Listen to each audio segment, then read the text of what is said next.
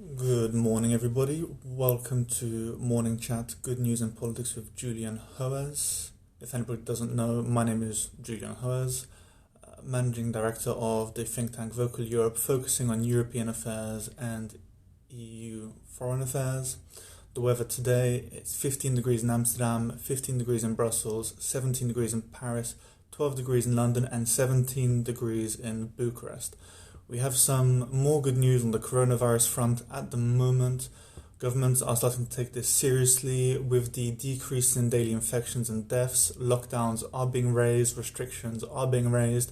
Today, we have children who are starting to be able to go out and play, which is only good news. It's going to mean that our streets are going to be filled with more laughter, more happiness, and a little bit more joy than usual. And of course, shops are continuing to open. However, there is always always need to be cautious. People still need to continue to be as self isolating as they can and to help protect themselves and their loved ones, regardless of where you live, regardless of what the government is saying about lockdowns being able to be raised. We all need to be careful. Now, I have three questions today, one that popped up literally 20 minutes ago. So, first of all, how is Charles de Gaulle regarded in France today? Now, for anybody who doesn't know who Charles de Gaulle is, Charles de Gaulle is a uh, French hero, a former president, and a man who has a bit of a complex history in France. Now, a lot of people view him in light of what he did during World War II, where he was effectively the the leader of the uh, Free French forces and of the uh, French people overall. So while France was occupied by Germany and while there was a free France in the south led by Marshal Pétain, uh, the uh, General de Gaulle was the man who in actuality was leading France and was negotiating with the UK, the US and other allied forces to help protect French people and devise plans to bring the military forces of the Allies to the liberation of France.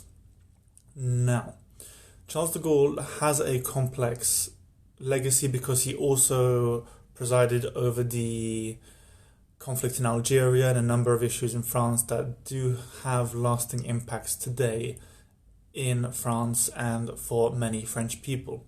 Now,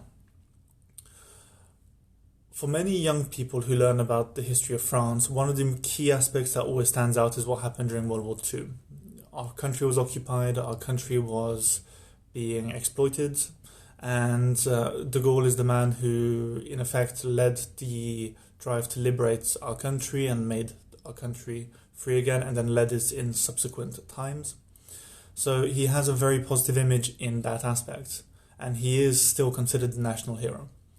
However, there are certain aspects of French society that don't view him in a positive light, particularly those on the far left, because of the way that he behaved towards uh, Algerians or the way he's perceived to have behaved towards Algerians, despite the fact that his actions did lead to the to the freedom of the Algerian people and Algeria being left as its own state, he is still regarded as a bit of a tyrant and a man who did exploit the Algerian people and try to force Algeria to forego its freedom. Of course, it depends on a person, but overall, he does have a positive image in France to the point that there are still people who follow his political philosophy called Gaullism, which is very much one of an independent France that doesn't need to rely on international institutions and is in some ways relatively conservative. So we can say that former French President Nicolas Sarkozy was a Gaullist and the old uh, Union de Mouvement Populaire and uh, the, even the current Republicans are a, you could argue, a Gaullist organization, not just a conservative organization in the way that we would view, let's say, the UK or Germany, for example. Now, the second question that I have, and just so you know, if you, any of you have any questions, just stick them below. I'll answer them as they come up. If you have any comments, go ahead and make them. I'm happy to interact and respond. But the second question I have is Are there any positives from the coronavirus crisis that we can take? Again, this is another complicated issue this is another complicated topic because, of course, we don't want to start talking about positives now in the midst of the crisis and the pandemic, and we don't want to we don't want to paper over the problems with the coronavirus pandemic as it happens. However, I believe there are some positives that we can take from the situation, particularly at a European level. Pardon me. Now, the for me, one of the primary things that are going to be a positive result of the coronavirus crisis is the fact that the European Union is going to see that it has to be more more self-sufficient, more independent, and it has to actually do more to maintain its own independence from the international market, particularly through taking products from China or the US or from other states and buying them rather than producing them domestically. We're already seeing that it's more than possible to cover the the the production of medical equipment of medical supplies as we're seeing this happening across the, the EU we are seeing in France, for example, a lot of organizations that were working in fashion or they were working in uh, perfumery or in cosmetics are now producing things such as masks, they're now producing things such as uh, hydroalcoholic gel. They are now producing the equipment that our countries need to be able to cope with the crisis. And my hope is that this is going to continue on the European level and that the European Union is going to take this seriously. However, of course, this all depends on political necessity and whether these political parties that are going to be coming to power in subsequent elections are going to see the value in this. But I think this is a very good and this links into another thing that is happening and a change that's happening at a European level, where the European Commission, particularly the Competition Commissioner, is starting to take a better view of the idea of European champions. Now, many don't know this, but the European Commissioner for Competition did nix a merger between multiple larger companies that would have allowed the uh, European Union to have larger organizations that would be able to better compete internationally against Europe, uh, American business giants and Chinese business giants. And the problem with this is that while the understanding is in some ways correct that smaller businesses would be impacted by the fact that there will be this overwhelming force in the market. The problem is this then leads leaves our countries in an exposed situation where we don't necessarily have the economic clouds in companies to combat the developments happening in Asia and America. This is going to change. This this has to change because the EU has seen how with the way China has behaved, the way the US has behaved, we can't rely on countries outside of the European Union.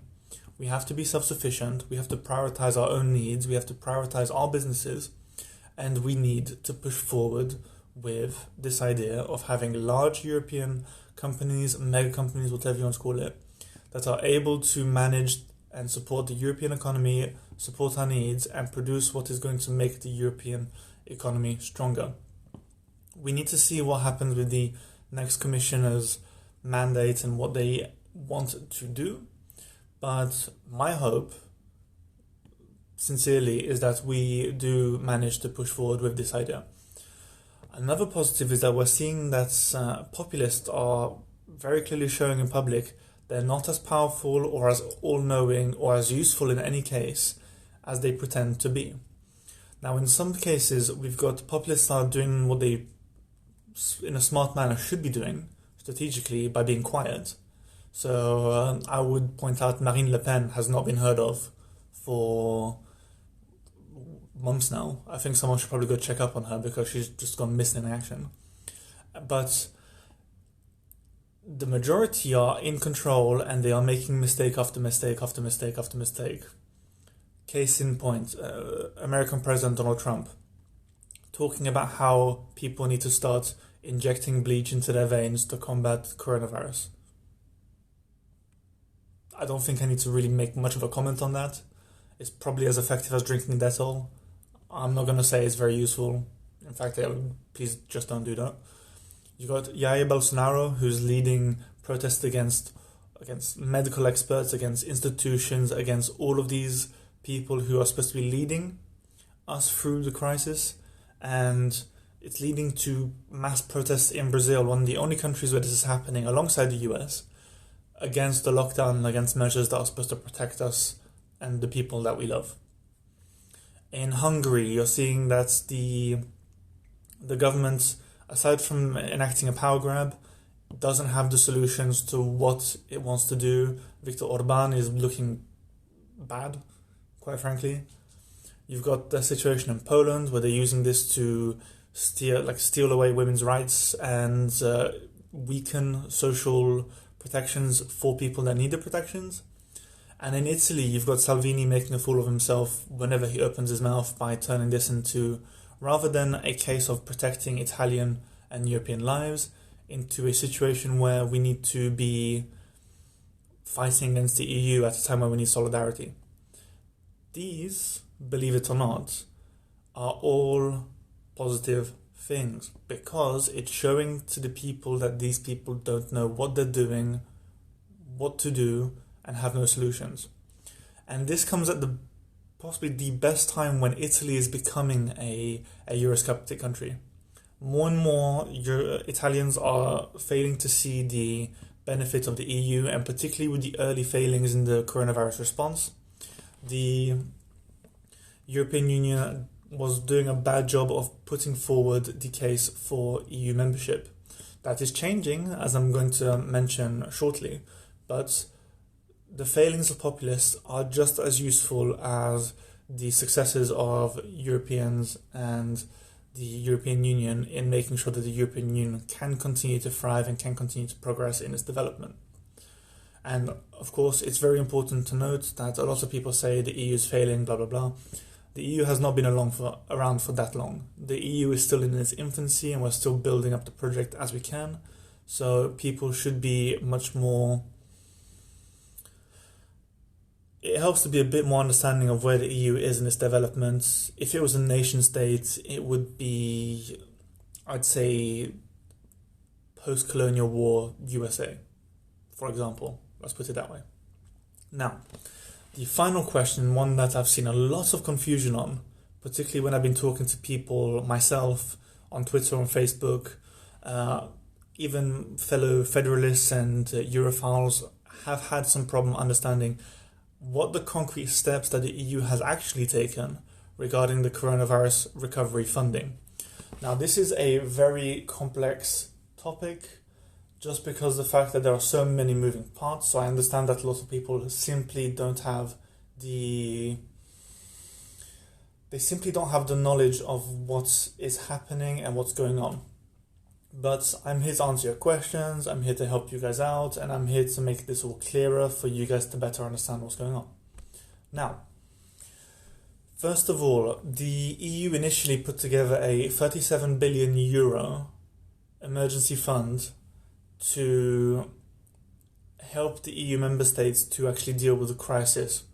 There were complaints that countries such as Poland were taking a disproportionate amount of this, with Poland having, I believe it was around 7 billion of this money for itself.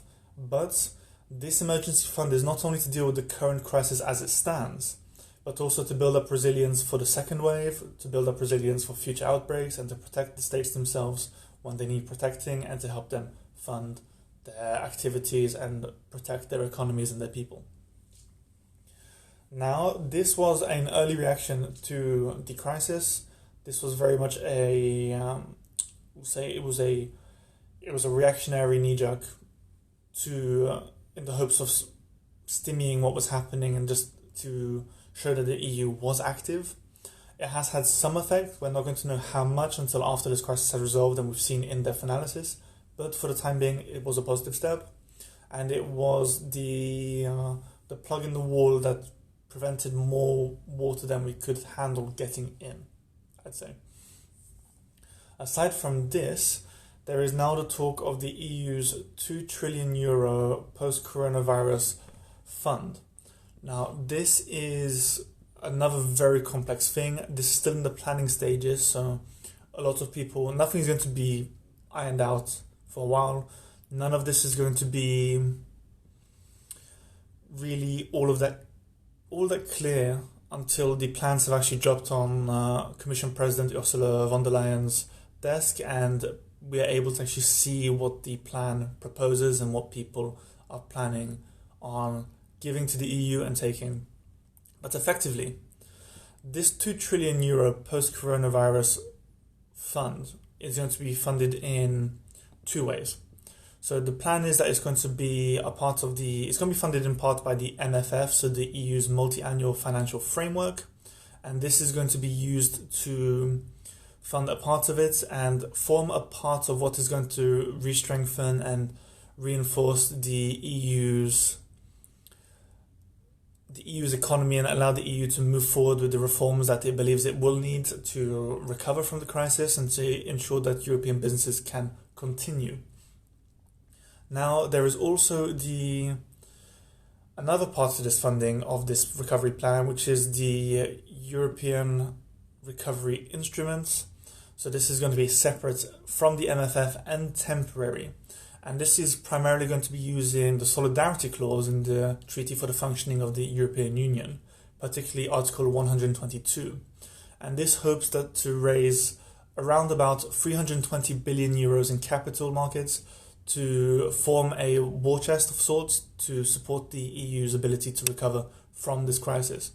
Now, out of this 320 billion euros, half of this is going to stay within the budget to be used to combat things as they come and to reinforce the EU's ability to cope.